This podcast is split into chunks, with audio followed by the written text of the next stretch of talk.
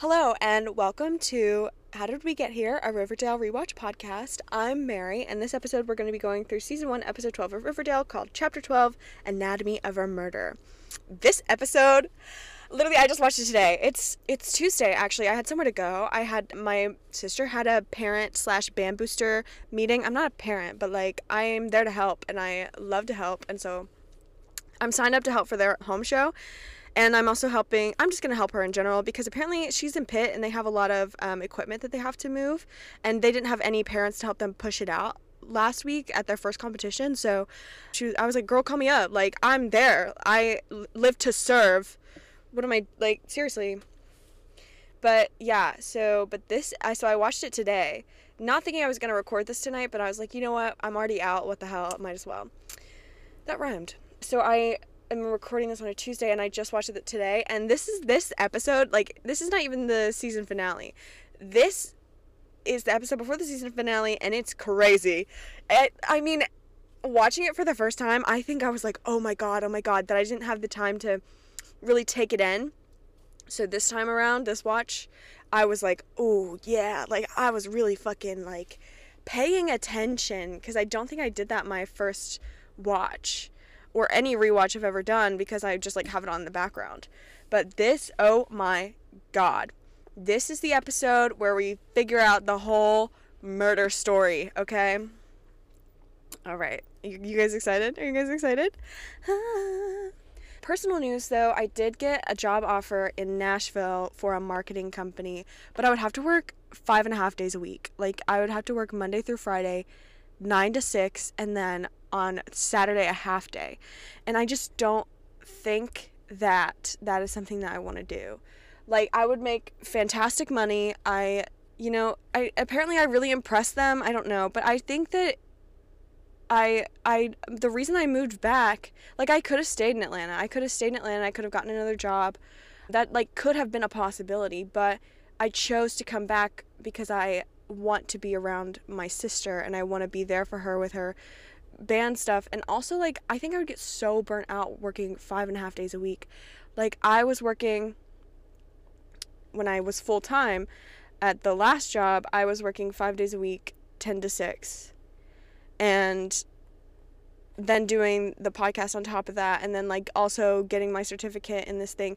Like that burns you out. Like i was burnt out just with that. And so i feel like doing five and a half days a week. And then i also have like like i st- like i want to like i've decided that i think i might just get a part-time job and then finish my certif- certif- certification to get a f- to teach english as a foreign language and do that.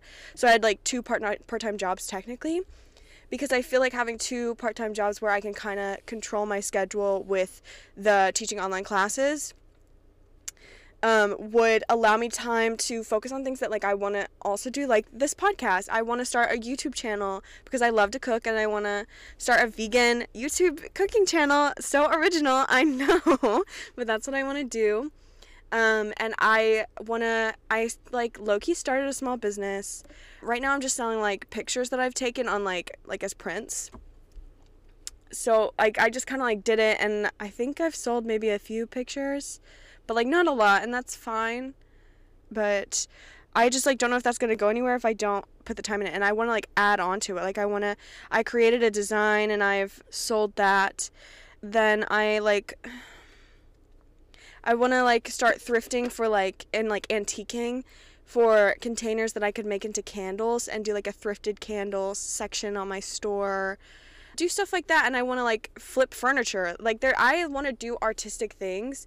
I am like this office type person, but I also want to do artistic things. I want the best of, of both worlds basically. And I feel like if I got this like full-time job where I had to work five and a half days over 40 hours, I think I would just get so burnt out and I wouldn't have time for things that I want to do. Also, a part of this is I wouldn't have to worry about money so much living in Kentucky living in Nashville, I'd have to worry. It'd be like the same as Atlanta. Like I would have to worry. So I feel like living in Kentucky, in any of the towns around Kentucky, or even Clarksville, Tennessee, which is, I love Clarksville. Honestly, Loki, love it. I like it there. I did apply for a few jobs in Clarksville re- today. So like I would love to live in Clarksville. I just don't think Nashville's for me right now. I think I need to be in, in a smaller town, a small city type esque vibe And I, because when I got laid off and I called my friend David crying, I was like, I think I just want to go be with simple people in a simple town with simple problems and like just be simple for a while.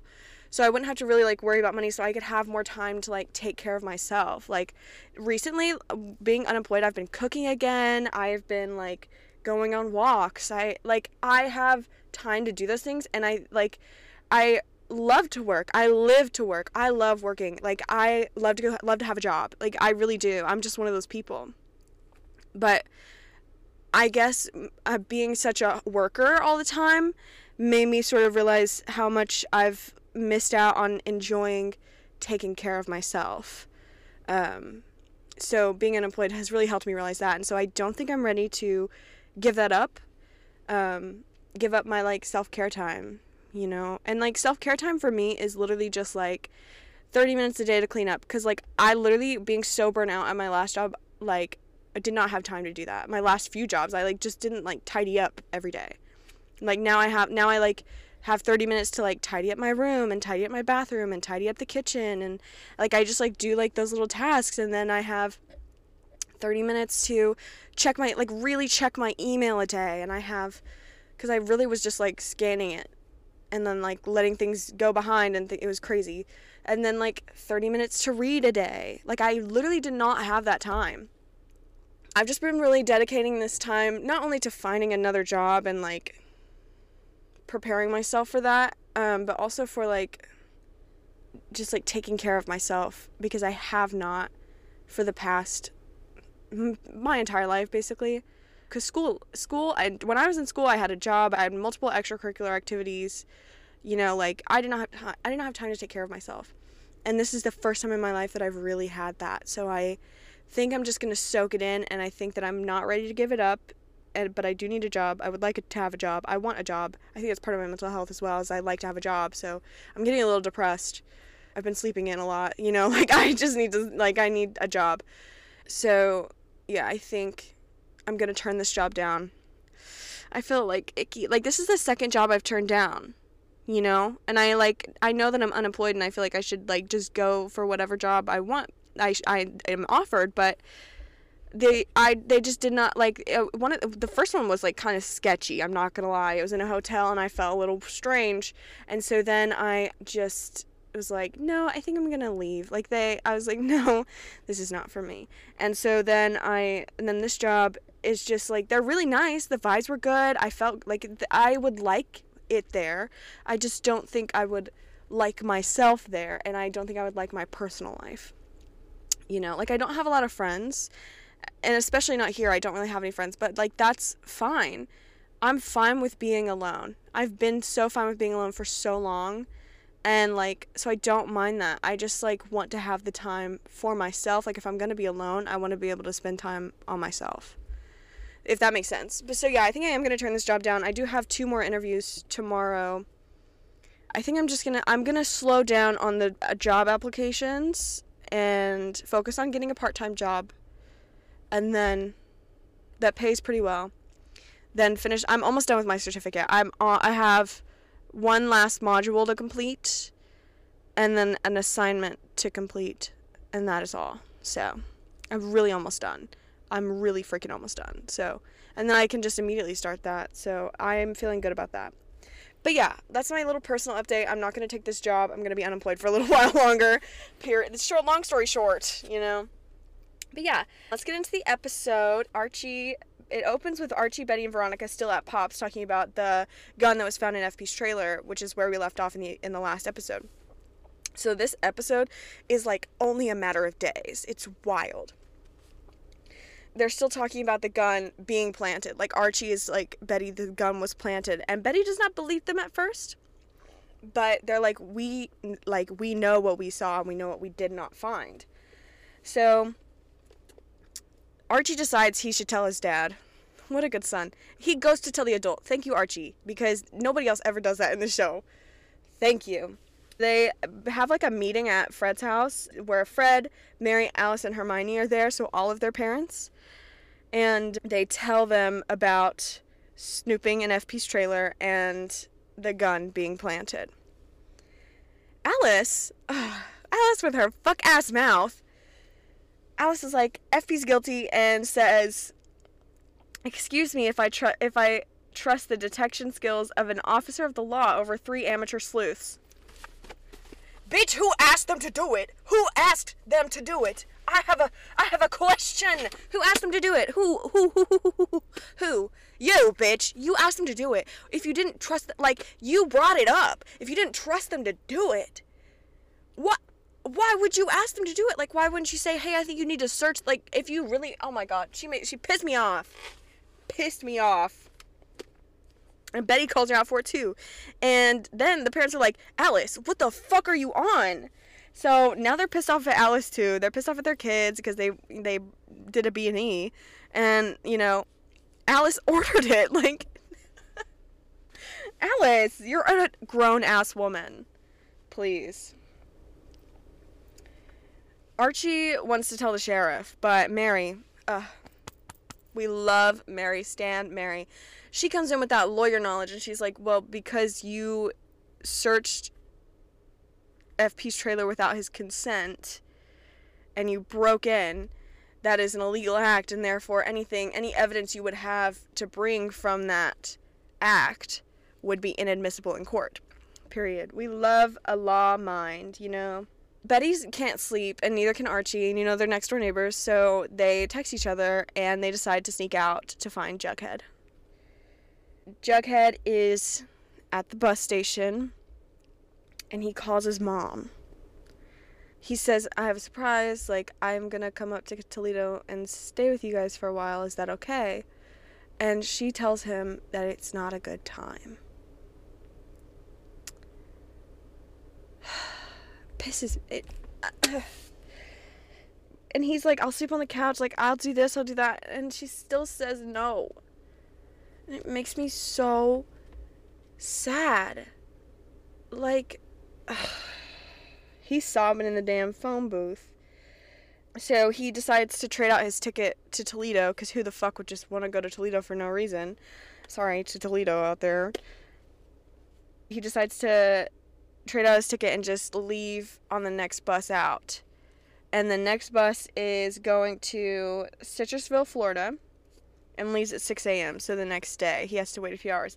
However, the lobby closes closes in 15 minutes from whenever he bought this ticket and doesn't open until 5:30 in the morning. So he has to leave. Hermione at the Pembroke is like ruffling through drawers. You know, she's like honestly going a little bit crazy and she's like, "Where are our passports? Where are our passports?" Veronica's like, "Bitch, what the fuck?" And she's like, "We need to be ready to leave. If FP mentions us, we need to be ready to leave. Pack a bag." And Veronica's like, that would make us look guilty. And she's right. That would make you look really guilty. Like, if, imagine if, like, somebody mentioned you in a criminal case and you just left the country. Like, that is, uh, like, you can't do anything, like, with that in court. Like, you can use it as, like, it's not true evidence of guilt, but it would sway the jury, you know? And, like, in the court of public opinion, you're guilty, babe you you are guilty. 100% um but hermione tells veronica to pack a bag just in case. Archie and betty do go to the bus station. They know what they understand what jughead is trying to do. He's about he's trying to leave town. Uh, but it is closed so jughead's no longer there. Veronica calls archie just to talk. That pissed me i was like just to talk. Like Jughead is missing. I mean, maybe she hasn't put that together, but like, she's like, I just want to talk. And Archie's like, I'm out with Betty right now. Like, we are trying to find Jughead. And she's like, oh. And then he tells her that they're at the bus station. It's they, he tells her the situation. She goes, well, Veronica, I have to give something to her this episode because she was in it with the clues. Like, she was on it. She's like, well, what's the only place that stays open 24 hours in town? Pops. So he's at Pops. Good, good on Veronica. Miss Veronica, she got that. They find Jughead up at a booth in Pops and tell him about the planted gun and their suspicions about it.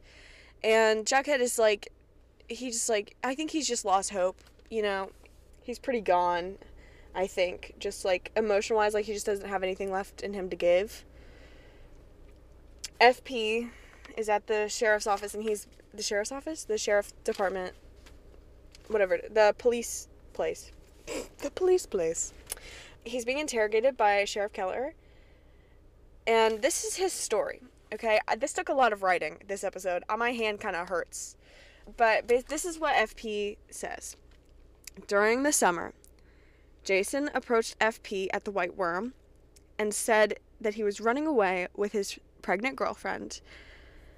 Jason asked to be set up with a runaway car and some cash. So they made a deal, FP and Jason. Jason would make a weed delivery for FP in in in trade, you know. I don't know how what word am I looking for? In in trade to get the car and the cash. FP says that he started to realize that he was Clifford Blossom's son and was confused why a rich kid needed help from a serpent, from a gang member, and why he needed to do this illegal thing to get a car and cash. So he asked Jason, and Jason told FP the plan that he was going to row acro- across Sweetwater River with Cheryl on July 4th, tip the boat, and she would say that he drowned. FP says that you know the plan went off. Cheryl t- they tipped the boat. Cheryl said he drowned. They start dragging the lake, the river, for Jason's body. But FP says that he grabbed Jason when he made it across the river before he got to the car. This is where FP says he did not know where the car was. He says, I don't know where, like, he, the way he says it says that he means that he never knew where the car was. So, keep that in mind. Then, FP took Jason to the basement of the Whyte Wyrm and tied him up. FP wanted to tell Clifford that his son was alive and being held for ransom, and he wanted to set up a drop off point. But before he told Clifford, Jason got loose, tried to escape, so he shot him and put him in the freezer. When things quieted down, they stopped dragging the river for his body. He dumped him. FP dumped Jason's body in the river. Then, FP admits to stealing the files from Sheriff from Sheriff Keller's house during the drive-in, which he has a full alibi for. Like Her- Hermione, he talked to multiple people, including Hermione Lodge, at the drive-in, and like was paid by her at the drive-in. Was noticed by so many people at the drive-in. Like the whole town was there. The only person who was noticeably not there is Hal Cooper. So therefore, he has a full alibi. He did not need to admit to that. It's like I'm so confused as to why he admitted to that. Maybe he thought Clifford actually stole the the the murder board and the files and things like that. Maybe he thought Clifford did it. I don't know. So he had to cover for Clifford completely. I don't know. But that's my theory. But we know Hal did it, and we know full well that FP had an alibi, and so do so many other characters in this in this episode. Like they know that he had an, a foolproof alibi. So I find that wild that nobody like said something like that. Like, how did he steal the files if he was there? You know, crazy. Unless he, unless he, they wanted to say, oh, he ordered a serpent to do it. Okay, which serpent? You know, like show me the serpent. FP says he also followed Betty and Jughead to the getaway car and lit it on fire after they left. Again, he said he didn't know where the car was. So you don't know where the car wa- car is, but now you're letting it on fire? Like, tell me. Tell me the truth. Betty, Veronica, Archie, and Jughead show up to the station where they're informed by Sheriff Keller that FP has confessed to the murder of Jason Blossom. The next scene is breakfast at Thornhill. It's bad vibes all around. Bad vibes all around. And uh, Polly has just woken up from her drugged nap. Her drug nap. God. And she has to sit down at breakfast with these people who just drugged her. you kidding? No, I'd be out of the house immediately. But she wakes up from her drug nap. Penelope immediately hands her, first thing in the morning after she's woken up from her drug nap, the newspaper where it says the like headline is Justice for Jason and FP's mugshot is there. Polly is very surprised. She I mean she really thought that it was Clifford and Penelope. Like she, I mean, ended up being right. You know what I'm saying? But like she's so surprised and confused, and I don't think. I think her and Cheryl on the same page of like this doesn't really provide closure for me because something always felt off about him being found guilty and him confessing like it was like something was off for the whole town, I think. But this is where Clifford says, I went to the station. I looked our son's killer in the eye. Finally, we'll have peace. But he didn't go to the station to look his son's killer in the eye. He went to the station to threaten FP to confess. Fuck you, you redheaded piece. You not real redheaded piece of shit. I'm not real redhead either. My hair's dyed red, but like, at least I admit it, and I don't have a bunch of wigs for fucking every mood. And then Penelope follows this up with because so Clifford says finally we'll have peace.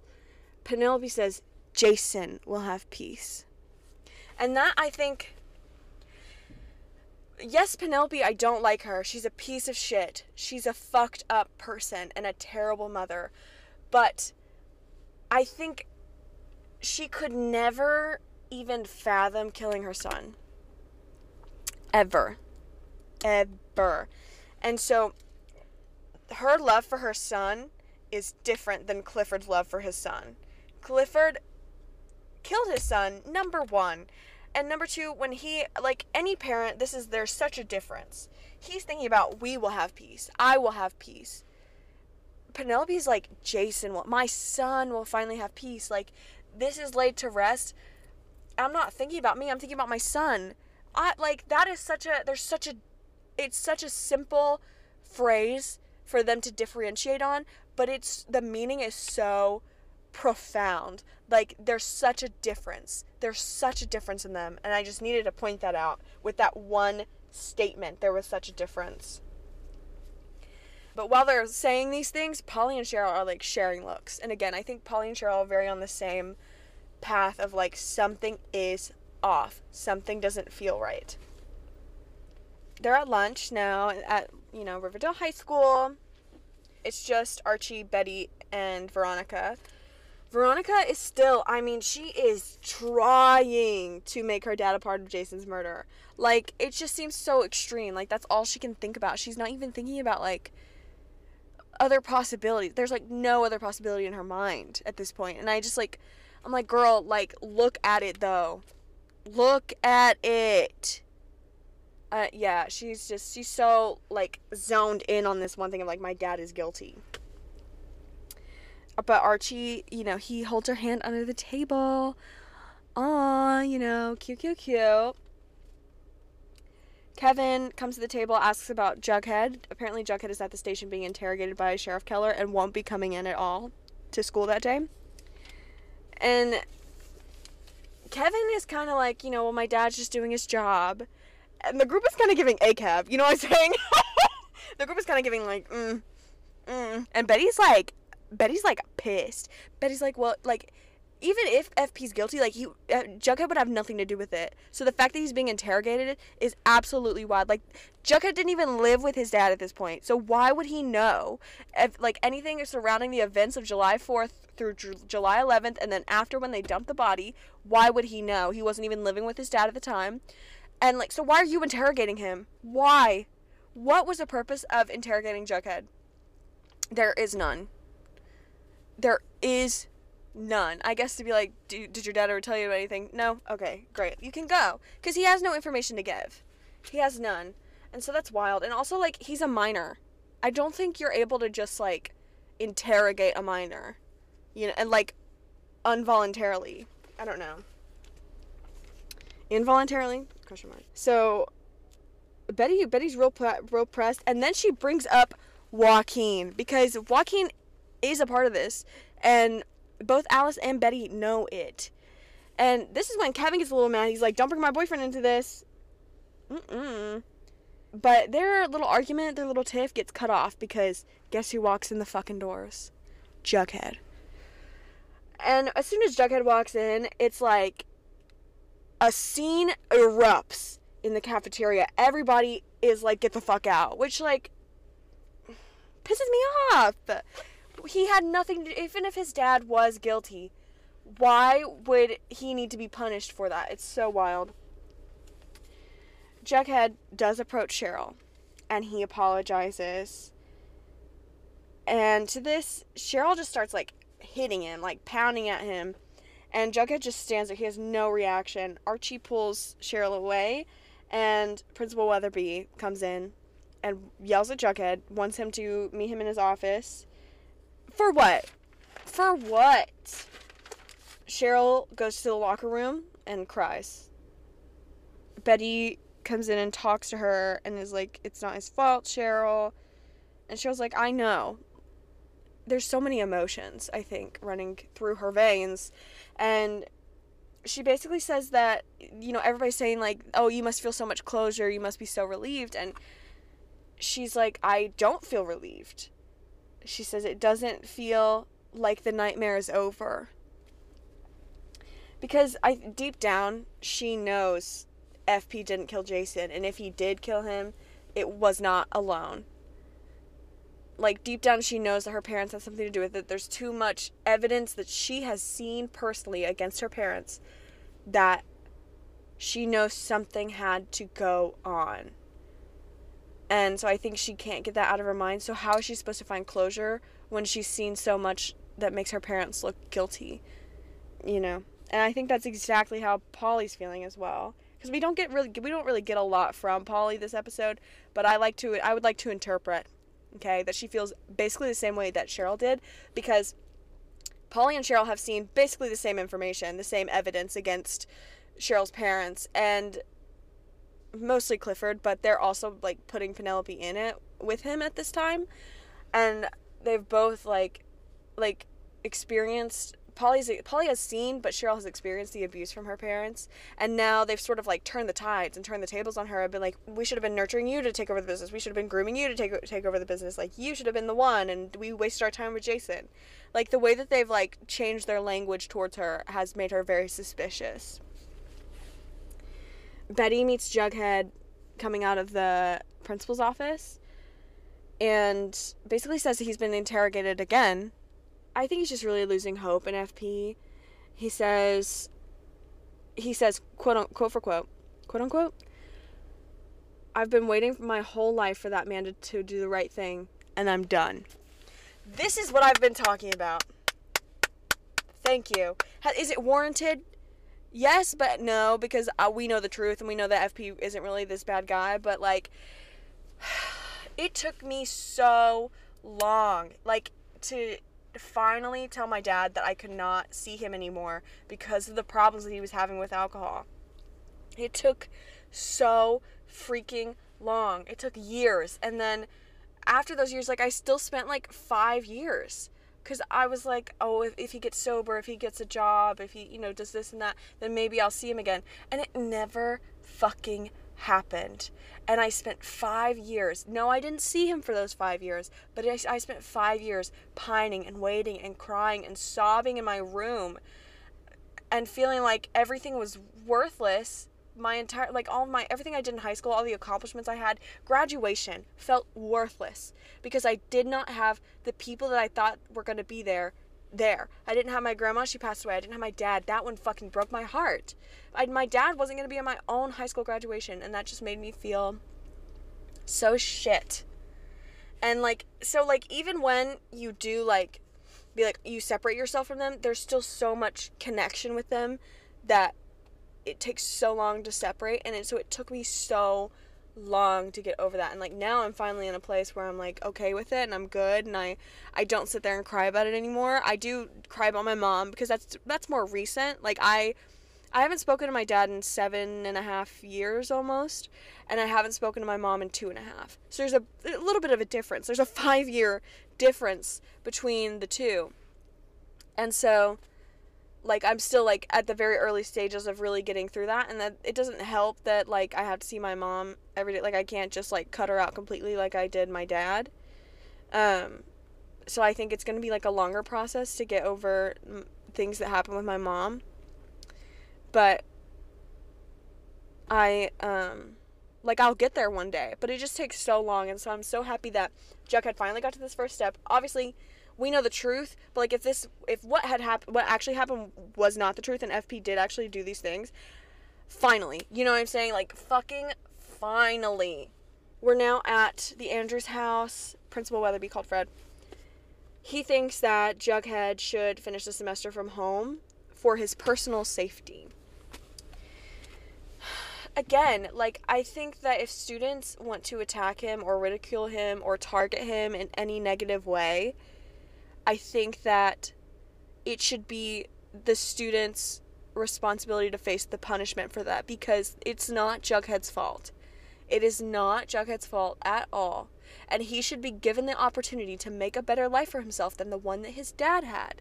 And you taking him out of school is not going to get him that. And the only way that you're going to fix this problem in society is for people who want to judge and people who want to attack people for who they're related to. I think they need to face the the punishment, not Jughead.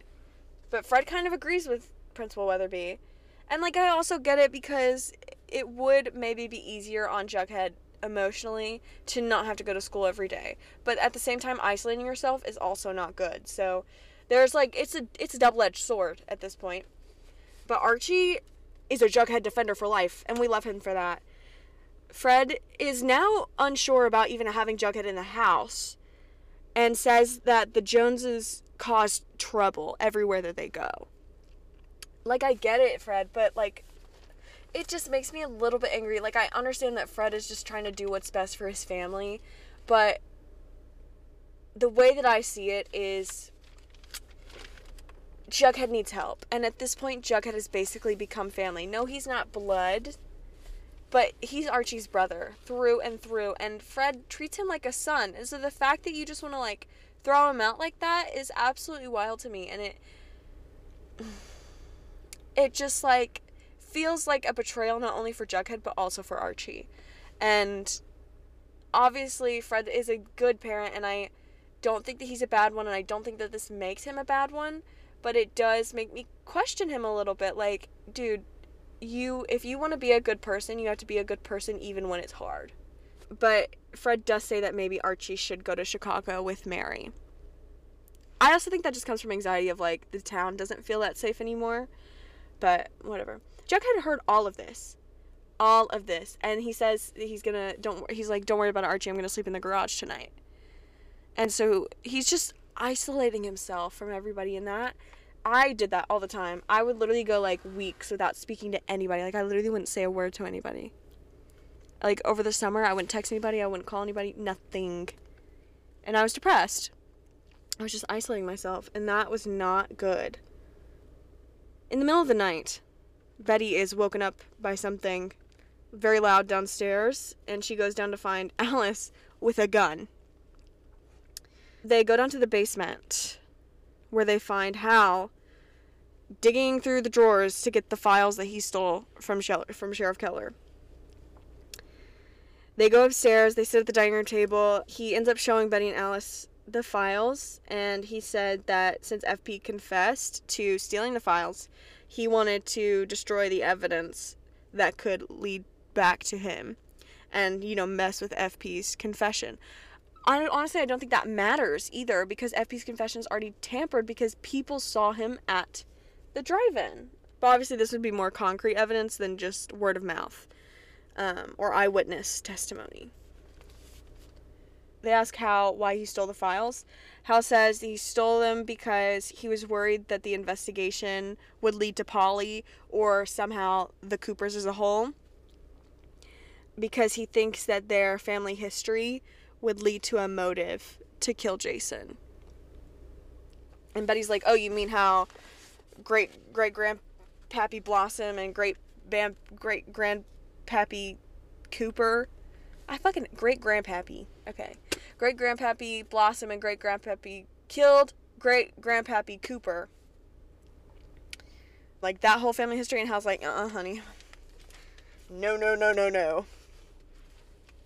Hal shares this little fun family tidbit, it's a little family lore that Betty's great grandfather wasn't just murdered by a blossom, he was a blossom.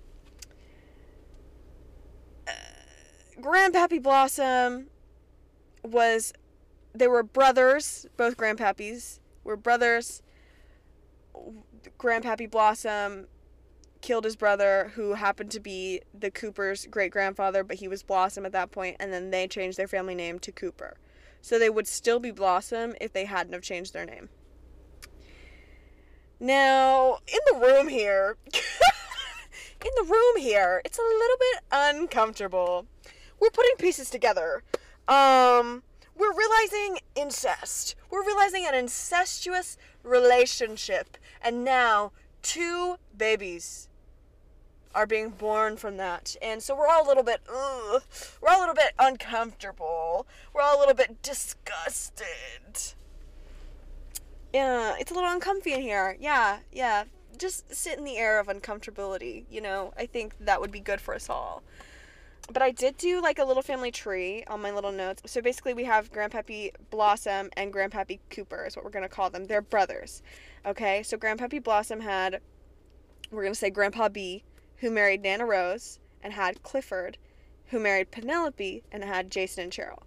Grandpappy Cooper had Grandpa Cooper, or yeah, Grandpa Cooper, making Grandpa Cooper, Nana Rose, and Grandpa Blossom first cousins. Now we have, so Grandpa Cooper had Hal, who married Alice, making Hal and Alice second cousins to Clifford and Penelope. Then, Hal and Alice had Polly and Betty, making Polly and Betty third cousins to Jason and Cheryl. Alice doesn't really she's not really focusing on like the incest part. She's focusing on her daughter, thank God. She says if you were willing to send our daughter away to keep her away from Jason, then Betty chimes in and she says, How far would the Blossoms go to keep them apart? They're getting Polly immediately in the middle of the night. They're racing to Thornhill. Getting Polly. That's my racing noises, by the way. They show up to Thornhill, banging on that door in the middle. Like, it's like 3 in the morning, probably. Penelope, Penelope and Clifford go to the door. Cheryl and Polly are on the stairs. And Alice is like, We're here for her. We're here for her. We're here for Polly. Give me my daughter. And Cheryl does not want Polly to leave. And I think Cheryl, yes, Polly's carrying Jason's babies, but I think Cheryl and Polly are like friends now. Like they have not not maybe friends, but they've like experienced the these events that are kind of traumatic and sinister, and they've sort of bonded over that. And so I think having her around is a comfort to Cheryl. So it's not just the fact that she's carrying Jason's children, but it's also this bond that they've formed over shared trauma, and then also their connection, their similar connection to Jason as, you know, Cheryl loved him like a brother and Polly, instead of loving him like a cousin, loved him, you know, in a romantic way. And so when they're like, when the Blossoms are refusing to let Polly go, Alice immediately brings up the incest. Immediately she's like, "Oh yeah, let's talk about the incestual relationship, huh? You you killed your son to hide incest." Literally, that's what she says. And Polly's just a little confused. She's like, "What's going on?" Girl, stay confused. You don't want to know. Alice says FP's confessions confession has tons of holes in it. Thank you for pointing it out, hun. We love you for that. Obviously, last episode you were a fucking bitch. Beginning of this episode, I'm not really a fan still, but right now you are my favorite in this scene.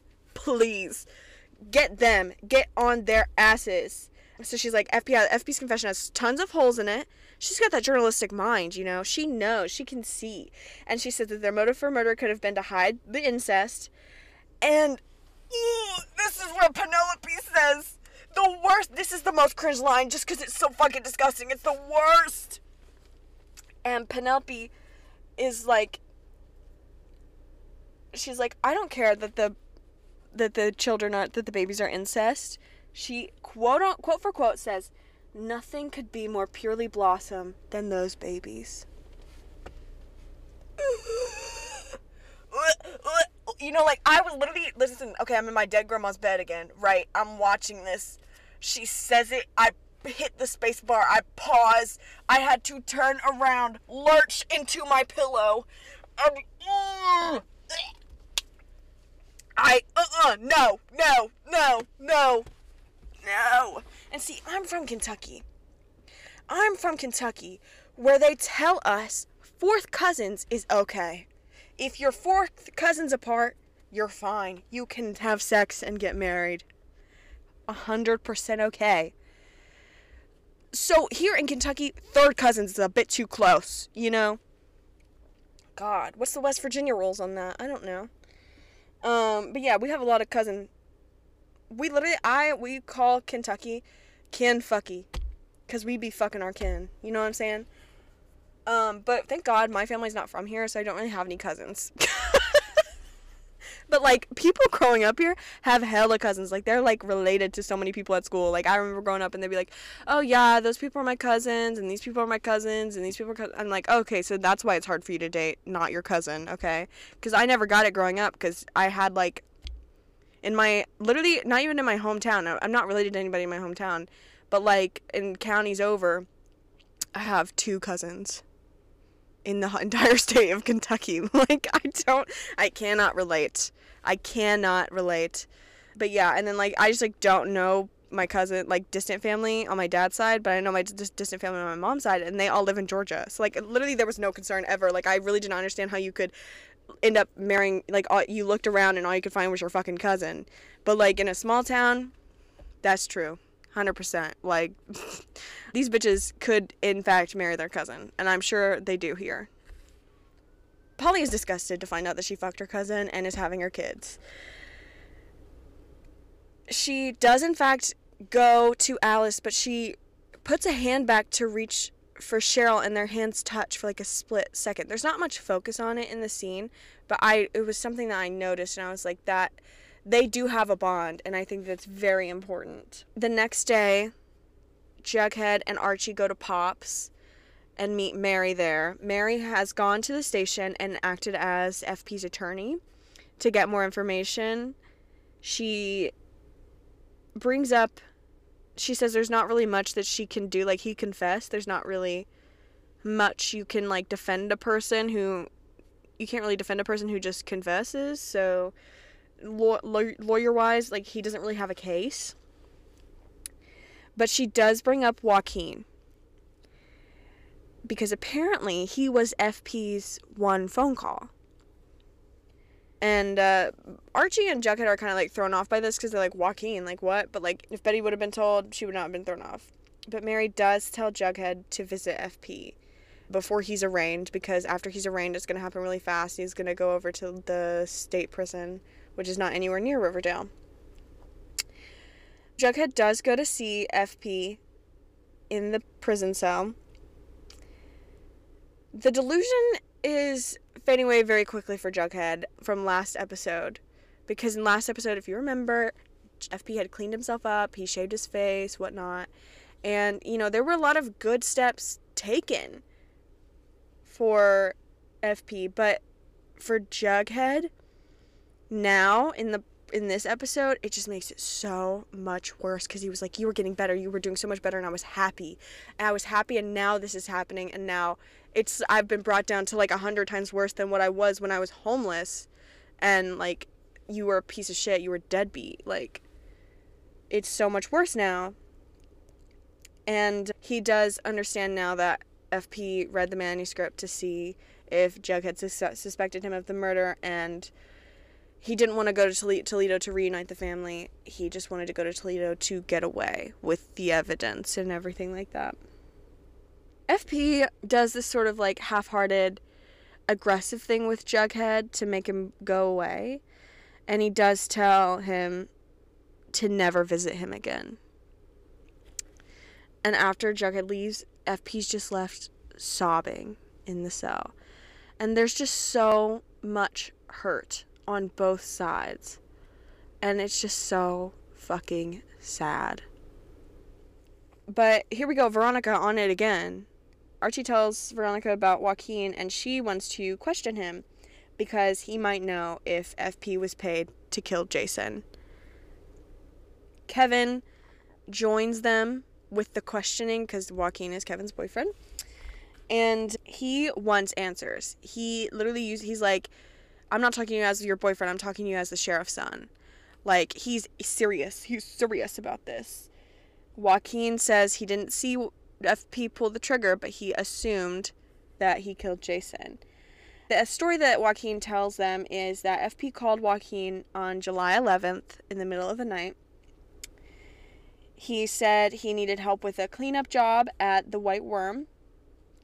When he got to the basement, he saw Jason's body laying on the floor of the basement, blood all over the floor. My question is why did FP call a child? You know what I'm saying? Why did FP call a 15 year old? I feel like that's just something adults need to take care of. Like, if you want somebody to help you take care of this, to be implicated in the cover up of a murder, don't ask a fucking 15 year old. That's crazy to me. Wild. There, so it shows them like cleaning up, and this is where we find out that there is a camera in the basement of the Whyte Wyrm, because FP like cleans over it. Kevin is very upset. His boyfriend is a criminal. He's the sheriff's son. He's he's that type of per- he's that like innocent, you know, type person where he's like don't do crime, you know, even if you're in hard times. He's that person and I think that's okay as long as you're not extreme about it, but I mean Joaquin didn't have to help him. Veronica asks Joaquin about her dad maybe being a part of the the murder Joaquin brings up this other serpent named Mustang, who also knows about the cleanup, and who Archie almost fought at the Whyte Wyrm. Remember that time after the after Moose got attacked, and he just like showed up in his fucking Letterman jacket like a stupid dumbass. Yeah, he and he almost got his fucking ass beat. Apparently, Joaquin over overheard Mustang telling FP about something about some rich guy, which could be Hiram, could also be Clifford. They force Joaquin to take them to Mustang, and they say that if they if he doesn't, then they'll tell Sheriff Keller about his involvement. The next scene is Jughead calling Betty and telling her that FP's hiding something, and that's it. Like that's the little itty scene. Joaquin takes Archie, Veronica, and Kevin to a motel. Very trashy. There's trash everywhere. It's quite disgusting. They go to room 226. Walk in. It's dirty. It stinks. It it's lots of things. Archie is walking around. They don't see anybody. He walks to the bathroom, finds a dead Mustang in the tub. Kevin and Joaquin very quickly vacate the premises, but Archie ends up calling the sheriff Sheriff Keller, Fred, and Hermione show up, and Archie tells them they were at the motel to ask Mustang about FP. Hermione is like, Veronica, stop looking. Stop looking for your hu- for my husband to be guilty right now because I need you to stop. I need you to stop. You're putting yourself in danger at this point. And she is. The sheriff thinks Mustang died from an overdose. They also find a bag of cash under the bed in a nice bag and it has a little initial tag that says HL. Could be Hermione Lodge. So they immediately ask her, and Hermione's like, I don't know. And Veronica immediately comes in and she says, It's no, it's not Hermione Lodge, it's Hiram Lodge. And she tells them about Hiram's dealings with the serpents. And Hermione's like, Girl, shut up. Shut up. We are not saying anything else without a lawyer which, like, smart, smart. Fred's very upset with Archie. Mostly, I don't think it's like he's like angry with him. He's mostly just worried and, you know, wants to protect his son. The, Hermione and Veronica get back to the Pembroke, and as soon as that door closes, like, Hermione just looks like shaken. And she just like, starts sobbing in Veronica's arms. The next scene is at the bus station. Joaquin is leaving town Kevin is saying goodbye to him. They have a very sweet goodbye. They have a nice little kiss, but Joaquin's about to get on the bus and he turns around and he says, There's something else that he didn't want to say in front of Veronica and Archie. Jughead and Betty are in the blue and gold room looking at the murder board. Jughead says his dad has lied to him his whole life, but he was never any good at it. Period. I feel that my dad was shit at lying too. Lied to me all the time though. And then simultaneously, another scene is happening where Cheryl is um, talking to Penelope. She's like on her knees in front of Penelope and is asking why Jason and Clifford were arguing arguing the night before Jason went missing on July 3rd. Penelope says it was about the business. They were arguing about the business. And Cheryl's like, yeah, like that he couldn't handle it. And so she's like, what couldn't he handle though? Now it's back to Betty and Jughead. They are, they take off Hal and Hermione as suspects, leaving only Hiram and Clifford. Well, Hiram, Clifford, and Penelope are in the same. Hiram is separate, and then there's Clifford and Penelope. The, Clifford and Penelope are together as suspects.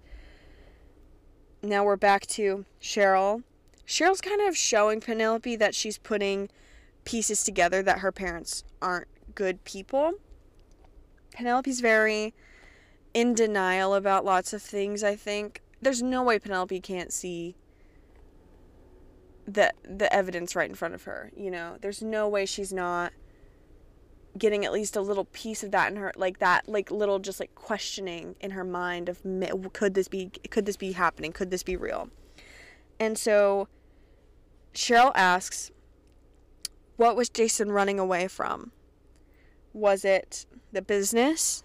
Was it clifford? Or was it penelope? And at that Penelope gets so pissed and she like takes Cheryl's hand. This is gonna give me a flashback. Okay, she takes it gave me like a little bit of a you know she takes her hands and like clenches Cheryl's hands and like drags her up and outside to the maple syrup barn where there's just like a bunch of barrels of maple syrup. And I think this just really like proves to me that Penelope is just so innocent. Like, yes, she's being very terrible to her daughter, being very uh, abusive and cruel to her, but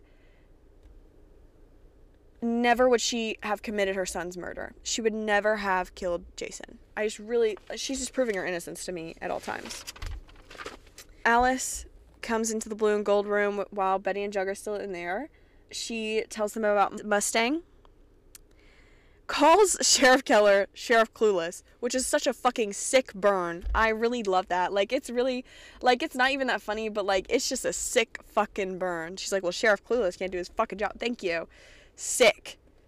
Wasted, you know, like But she says that Sheriff Keller suspects Mustang of working with FP and says that everything is tied up into a nice tidy little bow, but that it's too tidy for her period. We love an investigative journalist. Now, Betty gets a call, and it's from Kevin. They are out in the, the woods looking for something. Kevin explains why FP used his one phone call for Joaquin. During this phone call, FP told Joaquin to forget about their contingency plan and that it was too dangerous. And if you remember from a few episodes back, FP said this is our backup plan when he was putting Jason's Letterman jacket into the bag and telling Joaquin to hide it. They find the bag with his Letterman in it, and the group meets in Archie's garage. So, you know, we've got Veronica, Jughead, Betty, Archie, and Kevin. Veronica's still convinced that Hiram hired FP to kill Jason. Like she's so fucking convinced. And I'm like, lay off it. It's really annoying at this point. I'm like, stop. Stop. So fucking annoying. They're they're like this jacket how is it dangerous well how could it you know be evidence how could this be a contingency plan how could this be you know they're like it's just a jacket and Betty's like, no, it has to be something. It has to be something. So she puts the jacket on Archie, which Archie finds very strange, TSA's his ass, you know, fills him up, and finds a hole in the jacket. Reaches in and grabs a USB port that they put into a laptop and watch a seemingly horrific video that we can't see. Everyone is shocked And Betty immediately calls Cheryl, tells her to get out of the house. Cheryl, very calmly, tearfully says, I understand, gets up, walks down the steps, goes to where her parents are eating dinner, and says, stands by her mom, looks at her dad, and says, You did a bad thing, Daddy, and now everyone knows. I this is such a good moment, but like me personally, I'd be running out of that fucking house. I'd be running. I'd be a fucking track star. Uh-uh, no. How are you so calm? But the kids are smart and they very they're very intelligently they have asked Alice to take the USB port to the sheriff's office. Thank God, an adult. And uh, she takes it to the mayor's office and shows the mayor and the sheriff we then see the video. We see Jason tied to the chair, Mustang taunting him. Clifford walks in, takes the ring that he was in, um, propo- that he had proposed to Polly with out of his pocket of his sh- button-up shirt. Stands back, pulls out the gun, shoots his son in the head, and walks away calmly. And then we go to the scene where Clifford is visiting FP in prison. You know, he's looking his son's killer in the eyes, remember? But instead, because he's the killer, he threatens FP and makes him confess, or he would kill Jughead. Jughead is very angrily arguing with Sheriff Keller. Sheriff Keller's like, Your dad's still going to go to prison because there's so many other things. Like, he's an accomplice, he tampered with evidence, he hit a body. You know, like, there's so much. He, like, did a false confession. There's so much that he did illegal. But, like, he was forced he was coerced he was threatened so i think there's there's eh, legality can be confusing legal precedent can be confusing so I don't think we can really count him as a guilty man until he goes to court, you know? And all the evidence is laid out. We're at the Pembroke now. Veronica apologizes to Hermione. Hermione's very okay, though. She's very happy about something. And she tells Veronica that Hiram is coming home. Very conflicting for Veronica. Now we're saying goodbye to Mary. sad, sad, sad. And Archie has decided to stay in Riverdale. The next thing we see, the last scene of the episode, is the police going to arrest Clifford Blossom. They pull up to Thornhill. Both Cheryl and Penelope are on the steps. They point for them to go towards the maple syrup barn. They go into the barn, and all they see is Clifford hanging from the rafters. So he's they I, they put it as a suicide that he's killed himself, and there's a barrel of what's supposed to be maple syrup on the ground. So he stood on the maple on the barrel and then kicked it out from under himself. But instead of maple syrup in there, there are drugs. So lots of things right now. And that is the end of the episode. Wow. Wow. So yeah, my most valuable character, I have actually five because I think you this episode was so there's like they're so not based on the characters and their development, but based on the plot. And you, I mean, the core four and Kevin pulled through on this one, and I do have to give an honorable mention to Cheryl.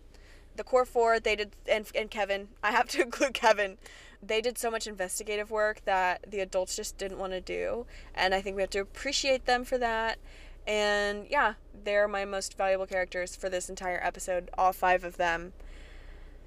Betty, Veronica, Archie, Jughead, Kevin. And then honorable mention to Cheryl because she she'd been thinking this for a really long time and going through so much and I'm so glad that some sort of justice was given and I do think that after Clifford is gone, and after season one, she is able to get a lot more closure on this chapter of her life. And I'm so happy for her.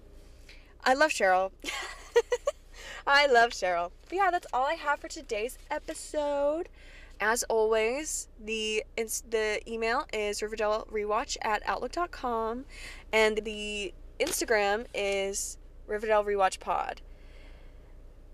And as always, thank you for listening. I hope you enjoyed this episode and I hope you have a great week. All right. Bye.